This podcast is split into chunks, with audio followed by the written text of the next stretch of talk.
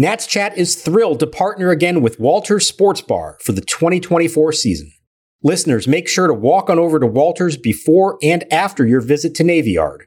Walters is located across the street from the ballpark. We're driven by the search for better. But when it comes to hiring, the best way to search for a candidate isn't to search at all. Don't search, match with Indeed. Indeed is your matching and hiring platform with over 350 million global monthly visitors, according to Indeed data, and a matching engine that helps you find quality candidates fast. Leveraging over 140 million qualifications and preferences every day, Indeed's matching engine is constantly learning from your preferences. Join more than 3.5 million businesses worldwide that use Indeed to hire great talent fast. And listeners of this show will get a $75 sponsored job credit to get your jobs more visibility at Indeed.com slash BlueWire. Just go to Indeed.com slash BlueWire right now and support our show by saying you heard about Indeed on this podcast. Indeed.com slash Blue Wire. Terms and conditions apply. Need to hire? You need Indeed. Dylan Crews to right. Casanova watches it go. And Apo Taco, 11 2. First pitch to Wood It's hammered over to right center field. Maricoto races to the warning track over at the wall. He turns and it's over the fence and gone. Solo home run by James Wood breaks the shutout in the fourth inning. That's his 14th home run at Double A, and it gives Harrisburg its first run. And welcome to Nats Chat for Friday, February 16th. 2024, along with MASNsports.com Nationals insider Mark Zuckerman, who is in West Palm Beach, Florida, site of 2024 National Spring Training. I'm Al Galdi, host of the Al Galdi podcast, and we say welcome to Nat Spring Training. Uh, we on Wednesday had what was the first workout for pitchers and catchers at this year's Nats camp, appropriately on Valentine's Day, and we this Tuesday will have the first full squad workout of Nats Camp. We during Nats Camp will be coming to you with regular episodes as we gear up for the 2024 regular season, during which we of course do a show for the morning after every Nats game day. And we on this installment of the podcast have a lot to talk about, uh, but if few items of business. First of all, we invite you to check out our website, natschatpodcast.com. Click on merch to view our t-shirts. We very much appreciate the support. Also, if you would like to advertise on the podcast, we'd love to have you on board. You can advertise uh, throughout the season or for just certain games or series. Uh, email us, natschatpodcast at gmail.com. See what we can do for you. Podcast advertising works, uh, is very affordable. And we are happy and proud to say that this podcast was a finalist for the Best Baseball Podcast Award from sportspodcastgroup.com. Now, we did not win the award. We have launched an investigation into why we did not win the award, but we do want to sincerely thank everyone who listens and downloads and subscribes and rates and reviews because your support uh, has this podcast among the best baseball podcasts in the country, and we appreciate that very much. But Mark, hello, happy spring training. How is West Palm Beach, Florida? I'm guessing a lot warmer than the uh, Washington, D.C. area is. Well, it is, Al, at the moment, although we had such a warm winter at times that it doesn't feel all that strange for me to be down here. I mean, I was out uh, plenty of times this winter at home enjoying the sunshine and playing catch with my son. So it's not like it's that dramatic, but it is always nice to be back here. The sun is shining literally and figuratively, because I think while we know the Nationals are not anywhere close to where they ultimately want to get to, there is a different optimism this spring that has not been here in a couple years. There is some juice, I think, to this camp because for the first time, you have not just the young guys who we've seen the last year or two in the big leagues, but this next wave, the bigger names, Dylan Crews, James Wood, Brady House, in the big league clubhouse along with CJ Abrams, Keibert Ruiz, Cade Cavalli, Mackenzie Gore, all of them. And it does make for a different kind of vibe. And it doesn't mean that at the end of camp, they're going to head north and this is going to be the team. It's going to be a while until that happens. But this spring, we're going to see all those guys together. And it's going to give us, I think, a glimpse into what is coming. And I think what is coming is not that far away. This is something we're going to see before the year is over, I think. I think this is such a big season in the Nats rebuild. We talked about this late last season, but I really feel like this is the season that's going to truly tell us the direction in which this rebuild is going. I think we're going to have a, a really good sense by the end of this season. Is this thing going well? Or is it maybe not going so well? I, I think we're still kind of in that 50 50 territory. You can look at things glass half full, you can look at things glass half empty, but I think this will be a really telling season. And one thing that is so often true of rebuilds that work is that the breakout a lot of times comes a lot sooner than you think, comes a season or two sooner than anticipated. And so I do wonder if maybe this season could be that season for the Nats. That if things are going really well, maybe this ends up being a season in which the team say is in wild card contention for a good chunk of the season. I think about the Orioles season, not last season, but two seasons ago, their 2022 season in wild card contention for a good chunk of that season. Massive step forward from their 2021 season. Is it possible that we could have that with the Nats in this 2024 season? I, I sure hope so. But you mentioned what is the big item for this Nats campaign, what is kind of the North Star for everyone who is a Nats fan this season the kids, the prospects, Dylan Crews, James Wood, Brady House, and others as well. But it was on January 30th that the Nats announced a number of invitations for players to Major League Spring Training. And among those players were many of the organization's top prospects Crews, Wood, House, also uh, outfielder Robert Hassell III, infielders Trey Lipscomb and Darren Baker. Now, obviously, we have just had pitchers and catchers working out so far. I know the guys, though, will arrive earlier than they have to at spring training. Are any of the prospects there yet? And uh, what are you anticipating here from these guys in terms of what we're going to be seeing in the coming weeks? Yeah, a whole lot of them are here, way more than I would have thought just across the board in position players. There's only three or four position players who aren't here yet, and we're taping this on you know day two of camp. It's only a couple of them who have not reported early, and I think that's really impressive and probably says a lot about what these players uh, view the priority here being. That you know there's optimism, but there's also an understanding of hey, we need to get to work and show the people who make these decisions that we're serious about trying to make this team better.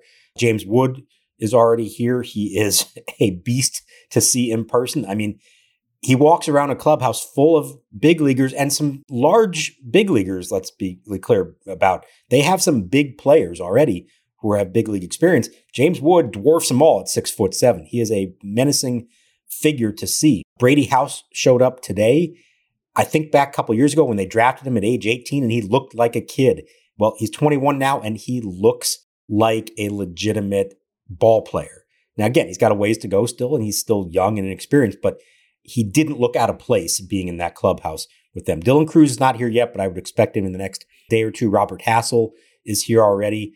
And yeah, it is something to see. I think it's important, and I think it's important for the others in that clubhouse to see that as well. You've got the guys who've suffered these last couple years, part of a team that lost more than 100 games two years ago, a team that made improvements last year, but still was nowhere close to where they wanted to be. And, you know, probably feeling like, well, where's the light at the end of the tunnel? Well, here it is. You're seeing it now, the potential for that all to be a part of this in the coming year. And I, I think it's a little boost of energy for everyone who's in there. There obviously has not been a lot happening uh, with the Nationals this offseason, that is for sure. But we in January did get some of the premier prospect outlets coming out with the outlet's latest top 100 prospects rankings. And, you know, it really does stand out. Dylan Crews and James Wood universally are regarded as two of, say, the top 15 prospects in all of baseball. Baseball America, Jan 17, top 100 prospects in the sport. Crews number six. Wood number 11, MLB Pipeline Jan 26, top 100 prospects in the sport, Crews, number 7, Wood number 14. I mean, it's not hyperbole to talk about these guys as two of the best prospects in baseball. We get that that guarantees nothing, but it really is exciting to think about what these guys could be. I mean, these are guys with superstar potential, not all star potential, superstar potential. So if you're an Nats fan, it's okay to be excited about these guys and see what they can do. Now, you mentioned Brady House, and this I thought was really telling. So, House, two years ago, 2022, the back injury, weird season, didn't really do that well. He last year at this time dropped out of these top 100 prospect rankings. Well, he's back in and with some force. Baseball America, number 55 prospect in the sport. MLB Pipeline, number 48 prospect in the sport. So I think that that is instructive from a standpoint of just because a prospect has a bad year and maybe falls out of these rankings doesn't mean that he can't pop in there a year later. And, you know, I, I would inject that into the conversation from a standpoint of guys like Robert Hassell III and Elijah Green. Each guy this year out of these top 100 lists off having been in the top 100 list a year ago. Neither Hassell nor Green had a good 2023 season. Hassell in part because of injury, but look, there are some disturbing stats with what happened with those guys last year. But I was really encouraged to see this with Brady House, and obviously, hopefully, we see something like that uh, with both Hassell and Green this season going into next season. Yeah, it's a reminder how much for these young players things change year to year. There's not a whole lot of body of work to judge, especially Elijah Green, you know, coming out of high school and now one professional season. So I, I, don't think you just write him off because he had a bad year and he fell off the list. Now he's got things to prove this year, to be sure, but so did Brady House a year ago, and he did prove it and has put himself back in that mix. And I think it does show that there is the opportunity for guys to take step forwards. Now we also know there's an opportunity for guys to take a step backwards. And you hope that's not the case. I mean, we're talking about legitimate all-star prospects, like you said, but they haven't done it at the big league level yet. They haven't even done it at AAA yet. So there are still steps to take. There's no guarantees here.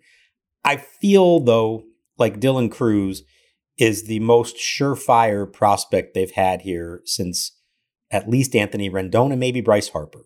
You know, I mean, that's the category of prospect that he is coming from such a big time college program at LSU, dominating it in every way possible and doing a good job in his first minor league season. I know he struggled a little bit after he got moved up double A, but that was a long year for him with a bunch of promotions and was in double A long before almost anyone else would have been. So is he big league ready today? No, but he's not going to be far off. And with him, I think it's just a matter of time and some experience before he bursts onto the scene. And I'm sure he's going to have a moment or two this spring that everybody stops and says, oh, wow, this guy is legit. And I think James Wood, a slight notch below that as far as being a sure thing or not, but he's high up there. And this is several years in a row, even going back to when he was with the Padres, that James Wood has been considered a top prospect, and he's also now on the cusp of it. So I think those are the two to really watch. House a little further away, obviously younger, needs some more experience, but these are, you know, as much attention as we've given the last couple years to CJ Abrams, Mackenzie Gore, Josiah Gray, Keibert Ruiz, and, and they all can and should be a part of what this team is trying to build for the future. They're not in the same class as these others we're talking about now. These three guys are a step up from them. Certainly Crews and Wood are. And when they get here, if everything works out the way that you think they should, they should be the faces of the team, the stars of the team above people like Ruiz and Gray and Gore and Abrams, who, for better or worse, have kind of had to wear that responsibility of being the young face of the organization. There's more coming. And maybe now within the next year, they're going to be allowed to move down a slot to where they probably should be considered in the hierarchy. A lot of things matter with the Nats 2024 season, but nothing matters more, at least on the field, than what happens with Dylan Crews and James Wood, and to a lesser extent, Brady House. Hey guys, it's Al Galdi for Window Nation. Uh, yes, National Spring Training has started, but we are still in February. It is still winter and it is still cold. Your energy bills remain high. Now is the time to replace your old leaky windows because Window Nation is offering a great deal to listeners of the Nats Chat podcast 50% off all styles of window, and you pay nothing with zero interest for two full years. Yes, deferred payments that would make even the Lerners envious. Uh, call 866-90Nation or visit windownation.com and tell Window Nation that Al Galdi sent you. Window Nation can install your new windows in a day or less, and Window Nation windows come with a lifetime warranty. Upgrade the look, feel, and value of your home with new and great windows from Window Nation and take advantage of this deal being offered to listeners of the Nats Chat podcast. 50% off all styles of window, and you pay nothing with zero interest for two full years. 866 90 Nation or windownation.com. That's 866 90 Nation or windownation.com. And make sure that you tell Window Nation that Al Galdi sent you. Three men to the right, one to the left of the infield in Strasburg. Come set. Here's the pitch. Change up, swing and a miss. He strikes out the side. Breaking out the changeup in the bottom of the second inning. A one, two, three, bottom of the second for Stephen Strasburg. Well, the positives with the Nats right now are the prospects, but hovering over the Nats still is this Stephen Strasburg cloud. And boy, it is amazing that we are still where we are, although I guess in some ways maybe it isn't so amazing. So, as you may recall, it was last August, August 24th, that we had multiple reports that Stephen Strasburg had decided to retire. He's not pitching again. That has been made crystal clear by people like Mark. And, you know, if you're just kind of following this, even if you're not like in the know, it's very obvious he's done as a major league pitcher. So, August 24th, the reports that Strasburg has decided to retire. September 7th, reports that a press conference for his retirement had been called off because the Nats and Strasburg's camp were still working out what to do with the remainder of that big money contract. So that's where we left off. And there was kind of a hope, maybe even an assumption of, hey, many months to come, the offseason is long, they can figure this out in the offseason. Well, they haven't figured this out, and we are now dancing an absurd dance as national spring training has begun. Nats president of baseball operations and general manager Mike Rizzo spoke to Mark and other reporters on Wednesday.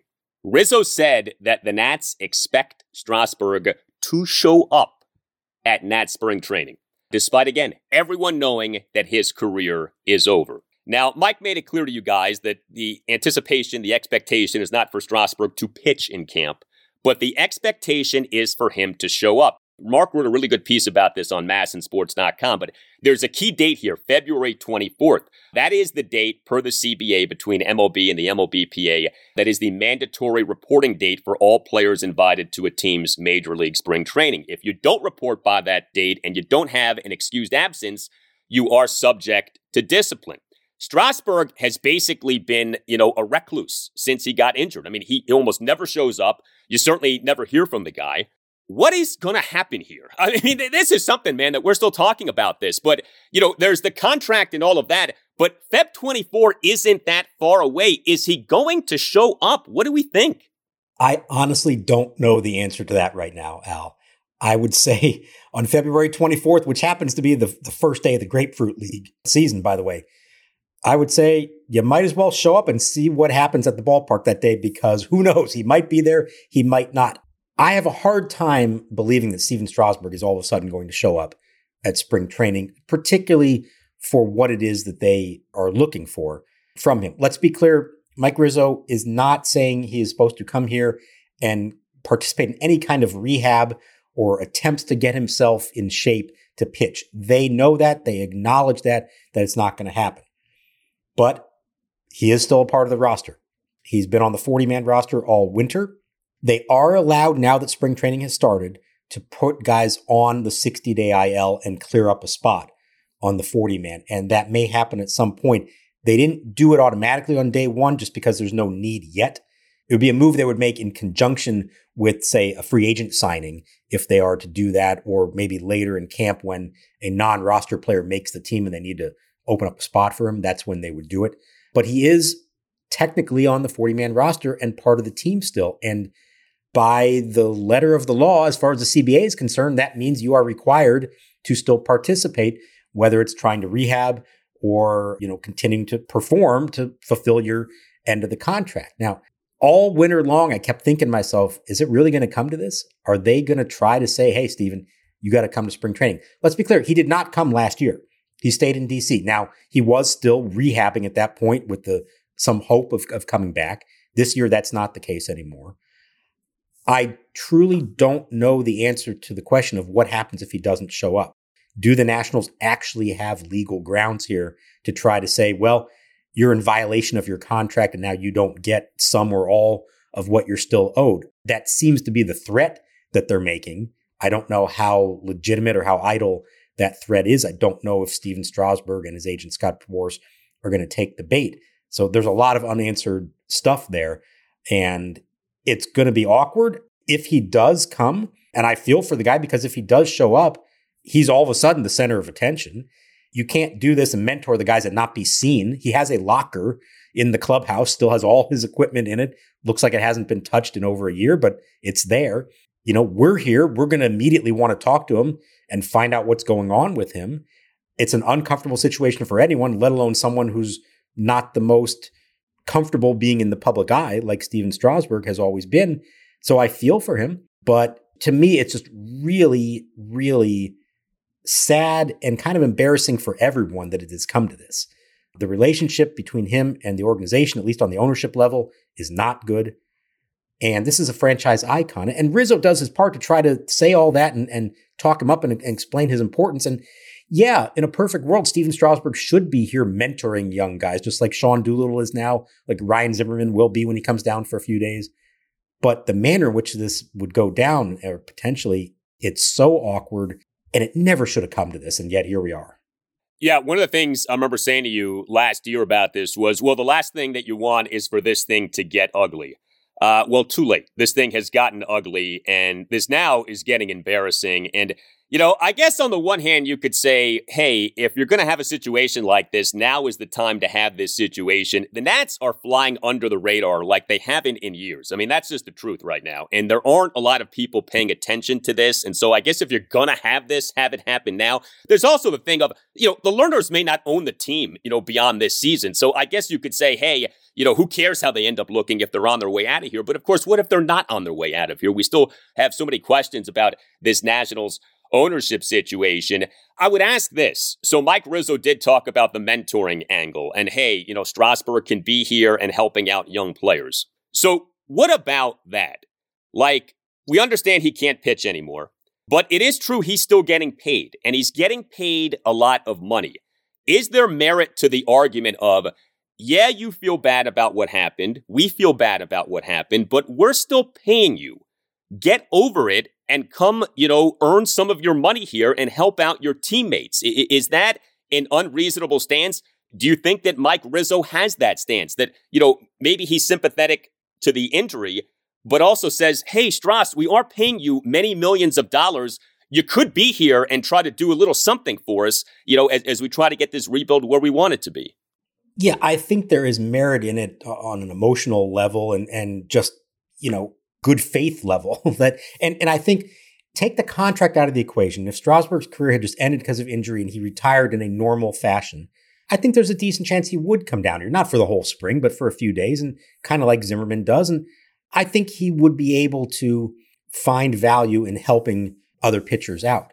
The problem is the nature of this, and none of us knows without having read the specifics of his contract. I've tried to read through the CBA some, but it's a bit of a cumbersome project to try to read through that whole document and understand all the uh, you know various subsections of how these things work. But within his own contract, I don't know what it says as far as what he's required to do or not required to do. What they're essentially asking him to do, I don't think would be in a standard player contract. Come be a mentor or pseudo coach while you're still under contract as a player. That's not normal. That's not something you would normally include in any kind of contract. So, from a legal standpoint, I could see why he or Scott Boras would say, Well, I'm under no obligation to do that. I can't pitch anymore. Doctors say I can't pitch anymore. You concede I can't pitch anymore. And I understand that you're still paying me all this money and want me to, you know, at least be doing something for the organization, but he's not contractually bound to do that, is my guess. And that'll be the argument to it if it comes to that. But on just a human level, sure, I think there is some valid thinking behind it. And if the relationship was good and if the retirement had gone on in a normal way, you would like to think that he would want to still be a part of the organization and have some kind of impact. It's not a perfect comp, but we did have an at least somewhat similar situation years ago between Prince Fielder and the Texas Rangers. And that situation did not get anywhere near as ugly as this situation has gotten. And you have to wonder why. You know, you have to say to yourself, boy, couldn't the ugliness here have been avoided, especially with all of the time that has passed? I mean, it's not like this is some rush job.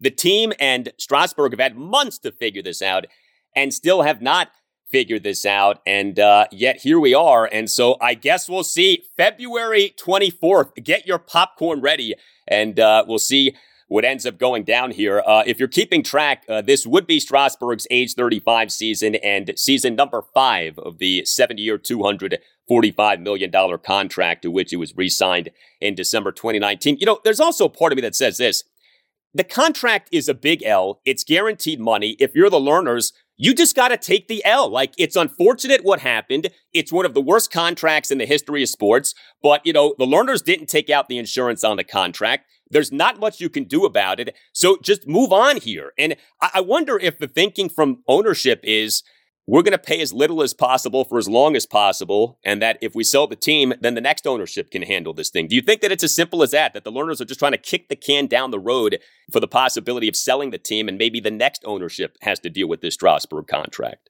It could be, but let's remember so much of his contract already is deferred because that's the way it was structured all along. And, and let me also be clear, and I mentioned this, I think, over the winter when we first started talking about this. When we say ownership, my understanding is it's not uniform across the entire ownership group, that the issues are confined to a portion of the ownership group. And so there may even be dissension among members of the Lerner family about how they want to proceed with this. Yeah, uh, that is another aspect to all of this for sure.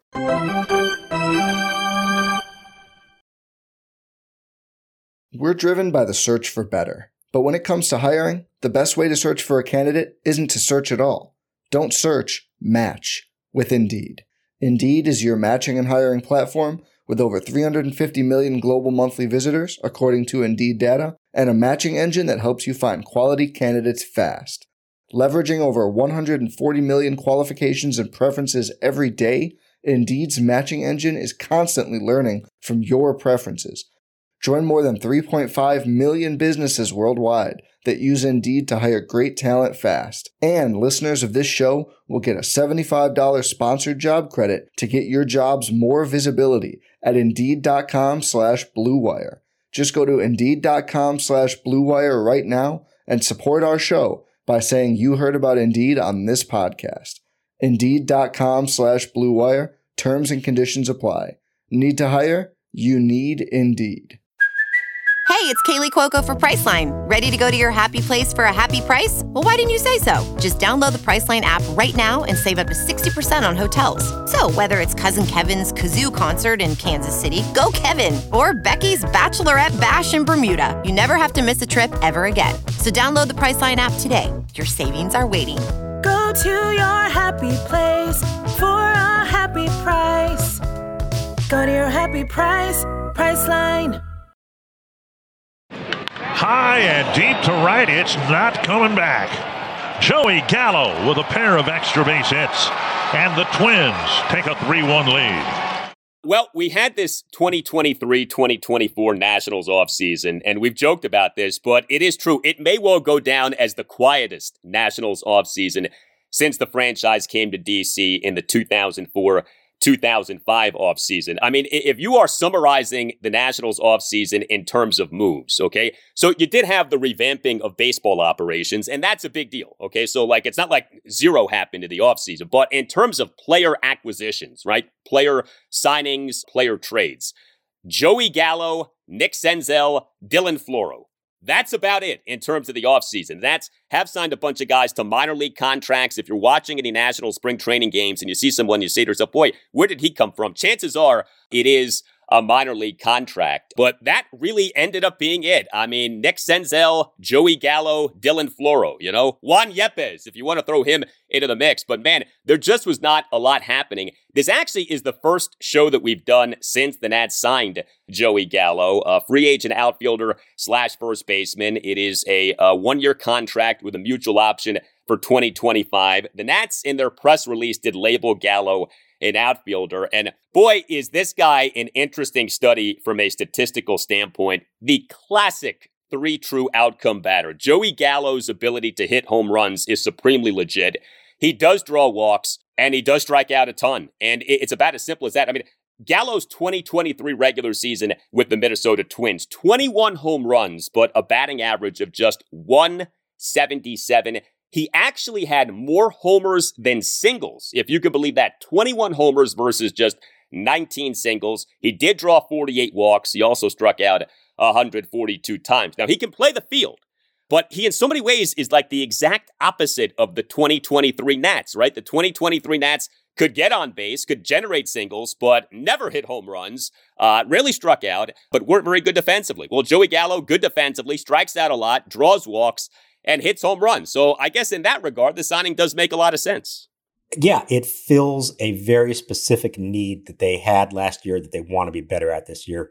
They want to be able to drive in more runs in bunches, hit for power, and yeah, draw more walks. It is also about that, you know, as well. I mean, last year, it's basically two thirds of his plate appearances ended in either a home run, a walk, or a strikeout. 66% of them were those three true outcomes. When he puts the ball in play, it's a home run or it's an out.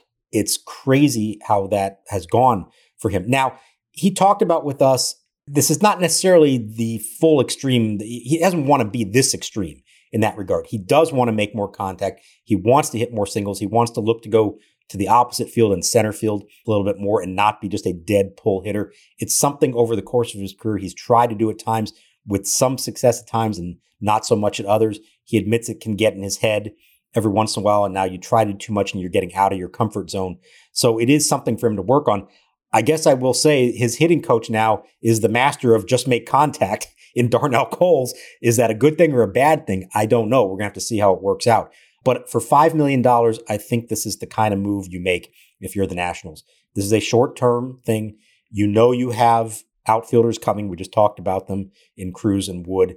Get what you can from Joey Gallo for four months. Hope he hits 20, 25 homers, draws some walks, gets on base at a decent rate, plays a good left field. This is a two time gold glove winning outfielder. So he's not Adam Dunn. He's like Adam Dunn in a lot of ways. He's not Adam Dunn in the field. He's actually a positive in the field for you.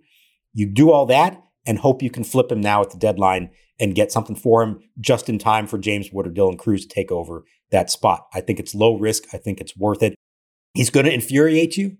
There are going to be at bats. He comes up with a guy on third base and saying, just make contact and get the runner in, and he's going to strike out, and it's going to be agonizing. Do you know, Al, how many sacrifice flies Joey Gallo has in his career? Over 3,100 plate appearances. How many sacrifice flies does Joey Gallo have? I'm guessing not a ton. Three. Ha! Three. That tells you everything you need to know right there. He hits the ball in the air, but it's going to go out of the park. If he makes contact, it's not just going to be a flyout. And that is something he's going to have to, in theory, be better at. But don't count on him just getting that runner home from third unless it's a, a home run. So he's going to be uh, frustrating at times, but I do think he's going to provide them with something that they sorely need.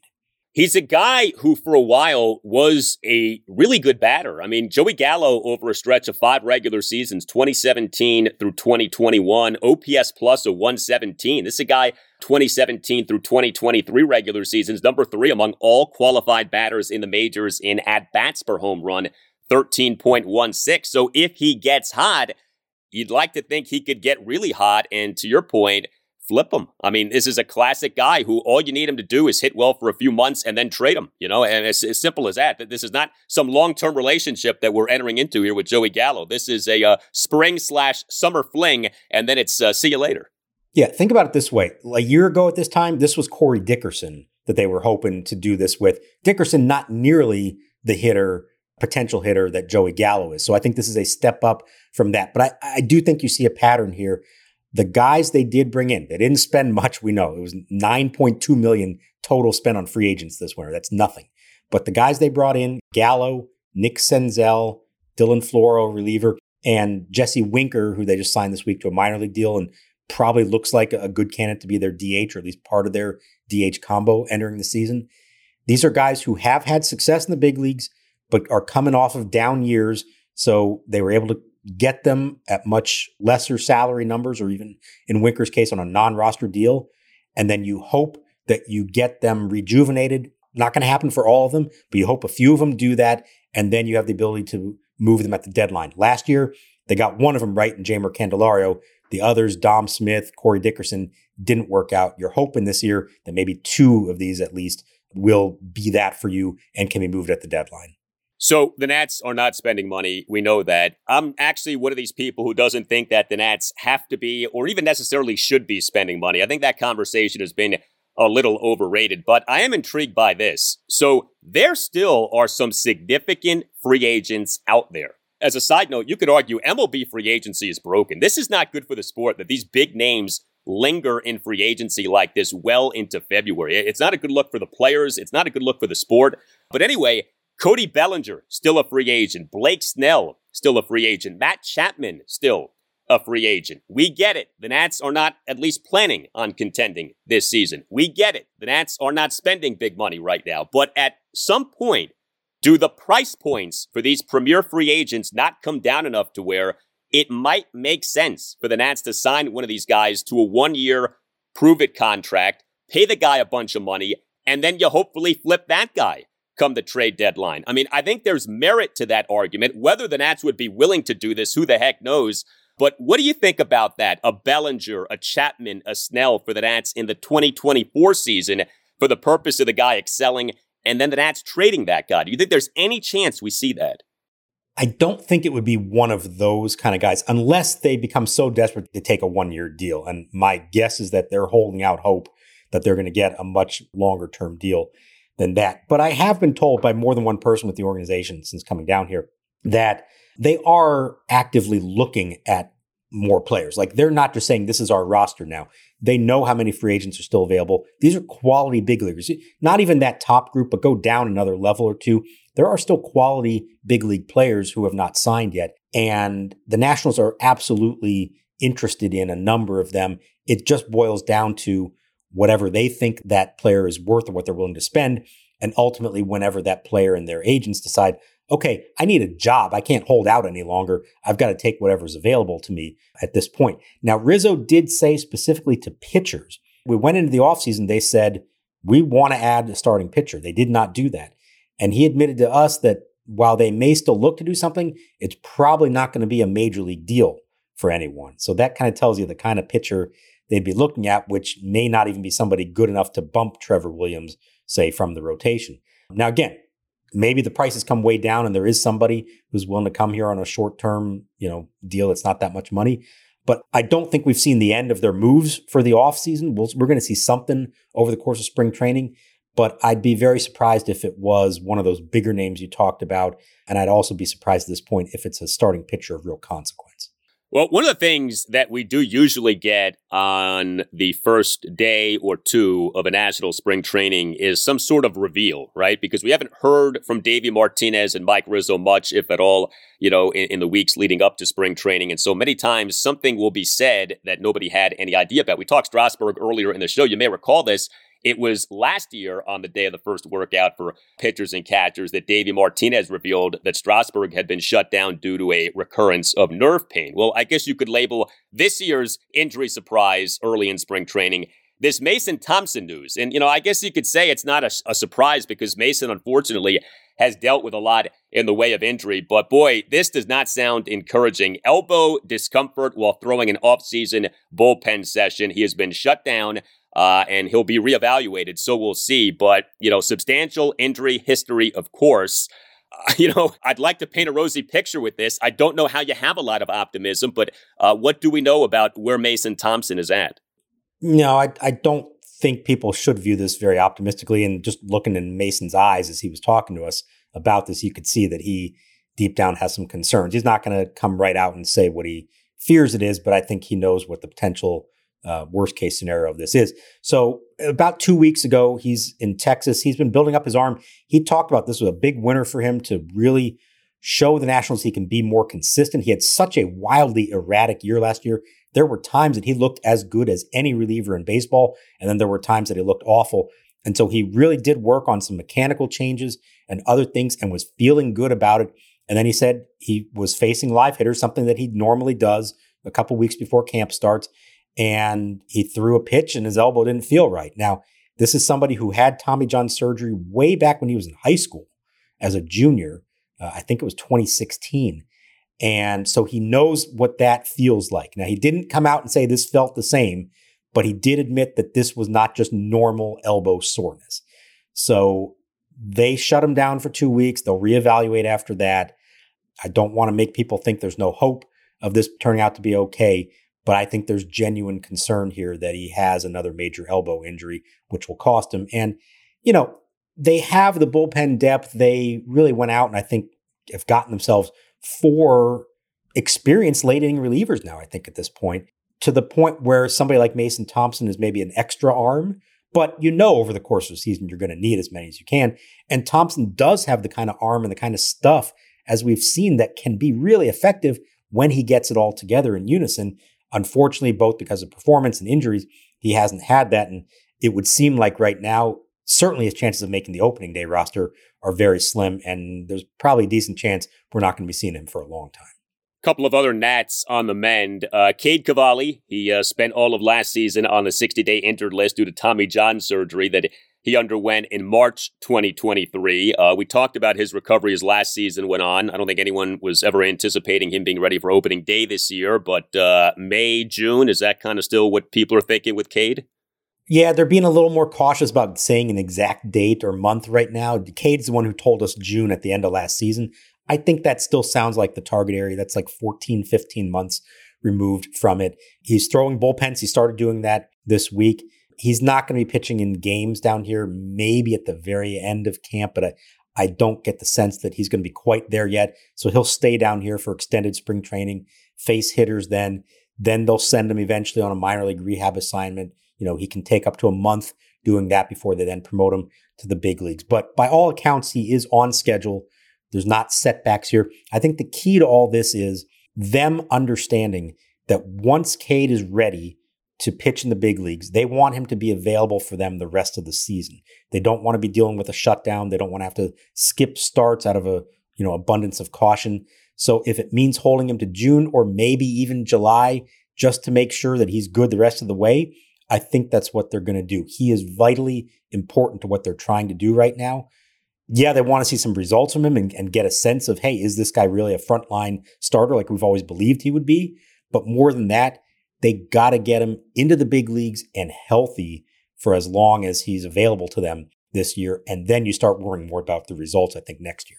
And then Stone Garrett, uh, who suffered that hideous looking injury last summer, a fractured left fibula, the Nats then kind of sort of revealed that he also had some work done on his left ankle. That was said by Davey Martinez in a pregame session uh, with reporters last August 28th. So at the very least, fractured fibula, maybe, you know, a broken ankle or a dislocated ankle. I mean, that, that was one of the nastiest injuries you'll ever see.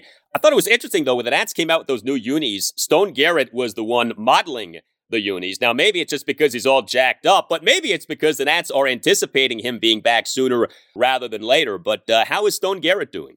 He's here. He looks good. He's participating with everybody else. Now, it's not officially position player camp yet. He's just here with the early reporting guys, but he took batting practice. I mean, he's running around.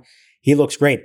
I think they don't want to rule out the possibility of opening day because they'd like for him to have that in his mind as a goal. If you can do it, go for it but they're going to be watching him very carefully. And I think the key here, he can hit a baseball now, he can run, but you need to see how he does in game situations and then how he does the next day. You know, these are not things that are so easily you make it all the way back from with no lingering concerns. You know, your body has to get used to doing this again. I mean, everything seems to be going very well there, and there's a chance that he is on the opening day roster but they're not going to force that issue if they think he needs a little more time. They want to see how he runs the bases, how he handles the field, and just playing in games and the rigors of that. So I'll be curious to see once we get to that point how he looks. But I, I do think they've set it up well now. You know, all winter long, we kept saying, well, it looks like they don't have anyone else. Stone Garrett kind of needs to be in the lineup. I think the Gallo signing, he's pretty much your left fielder with some time at first base. I think Joey Meneses is at first base now. And when you have Jesse Winker, a left handed batter, and Stone Garrett, a right handed batter, that makes for a decent DH platoon. And I could see that being a way to help Stone get back into it without the rigors of playing the field every day. If he's good enough to DH every other day, something like that, and pinch hit and maybe play the field a little bit, I could see them being willing to put him on the roster for those purposes. All right, one more thing. And we alluded to this earlier in talking about the ownership uncertainty with the Nats. Ownership uncertainty that is reaching a two year mark. April of this year will mark two years since we learned uh, that the Nats were for sale. And remember, that's when we learned. We learned in April 2022. It may be that the Nats have been on the market even before April 2022, but we can't do this show and not at least mention the Mammoth news that broke on January 30th and then was officially announced the next day. The Orioles are being sold. The Angelos family has agreed to sell the Orioles to a group being led by two private equity billionaires, David Rubenstein and Michael Arougheti. The sale price is $1.725 billion. There is so much to this, certainly from the standpoint of the MASN dispute. But I'd like to get your take on this because, from a Nats perspective, there's the MASN angle, but I think there's also this angle. So, with the sale of the Nats, and you brought up a real key point, which is the Lerners, right, plural, it's not just Mark Lerner, it's a bunch of other people too. They're individuals. They're not necessarily all on the same page regarding whether to sell the ball club. But the Orioles sell price, $1.725 billion. That brought me back to what the Washington Post reported April 19th of last year that Ted Leonsis late in 2022, quote, offered more than $2 billion, end quote, to buy the Nats. The report said it was not clear whether the Lerners rejected the offer or simply did not respond to the offer. But what is clear is that the Lerners did not accept the offer. Now, Washington, D.C. is a bigger market than Baltimore is. They are two separate markets for those who ever want to contend that they're not. They are. So, D.C., bigger market, D.C., more lucrative market. The Nats uh, are more valuable than the Orioles are. But I would wonder this if the O's are being sold for 1.725 billion and the Lerners turned down 2 billion plus, let's call it 2.1 billion from Ted, what exactly do you want if you're the Lerners here? You know, like, I mean, you may want two and a half, 2.6 billion for the Nats, but if the O's are going for 1.725, how realistic is it that you're going to get 2.5, 2.6 billion?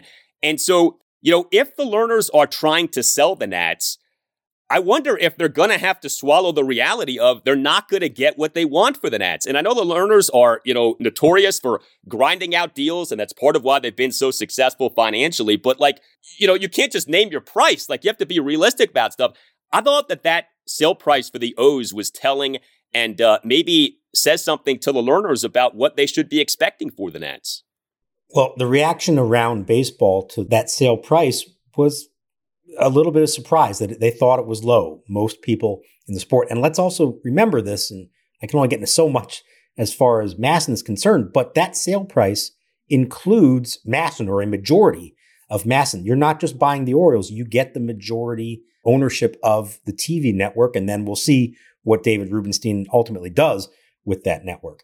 So that in theory should mean that the Orioles are worth as a team even less than the 1.75. And when you purchase the Nationals, if you purchase the Nationals, you get a stake in MASN, but you don't get nearly as much as you do when you buy the Orioles. So I think it's becoming uh, more and more clear that the Lerners are not going to necessarily get what they think this franchise is worth, at least not in its current state. Now, you made this point, and I've been saying this all along. We know how that family operates in all their businesses.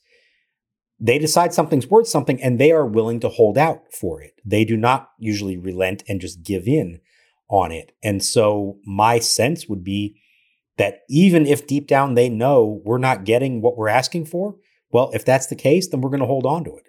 And we're not just going to sell for the sake of it unless they are so desperate to sell. And I don't think they are, at least they certainly all aren't on the same page as just being desperate to sell the team. Now, everybody, believe me, I got the question from so many people. I had the same questions myself when the Orioles sale news broke. Like, what does this mean for the Nationals?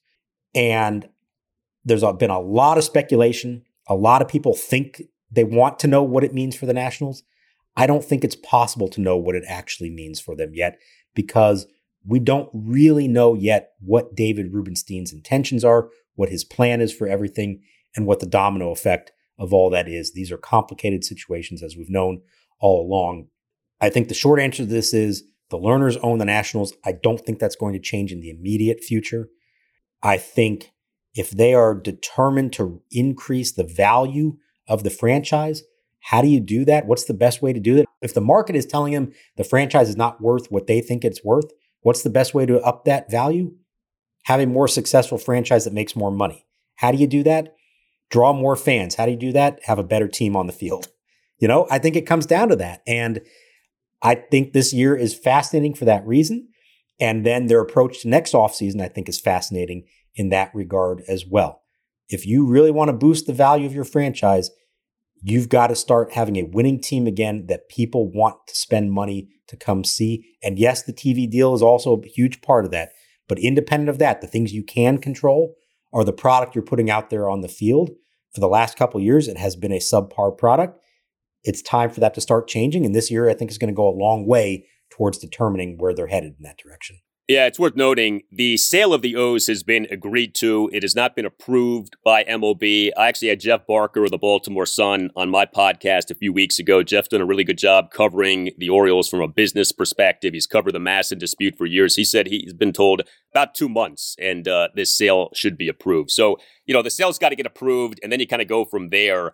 But I think from a Nats perspective, this is good news. How good to be determined. But I don't think this is bad news. Like I think this is good news. This is something we've talked about. I think it helps the Nats, uh, but you know how much does it help? Does it lead to the Nats ultimately being sold? Which I think is something that uh, would be good. We'll see. We you know we just don't know uh, at this time.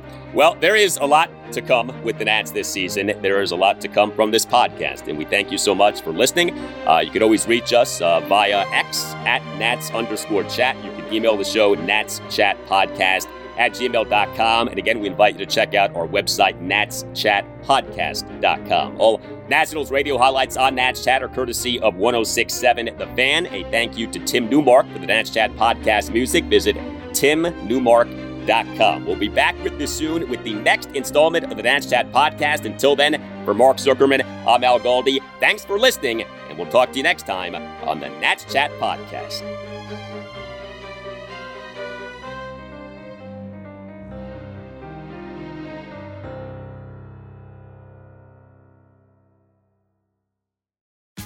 Tax day is coming. Oh, no. But if you sign up for Robinhood Gold's IRA with a 3% match, you can get up to $195 for the 2023 tax year. Oh, yeah.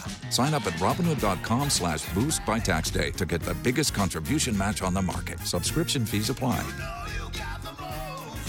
Investing involves risk. 3% match requires gold for one year from first match. Must keep IRA for five years. Robinhood Financial LLC member SIPC.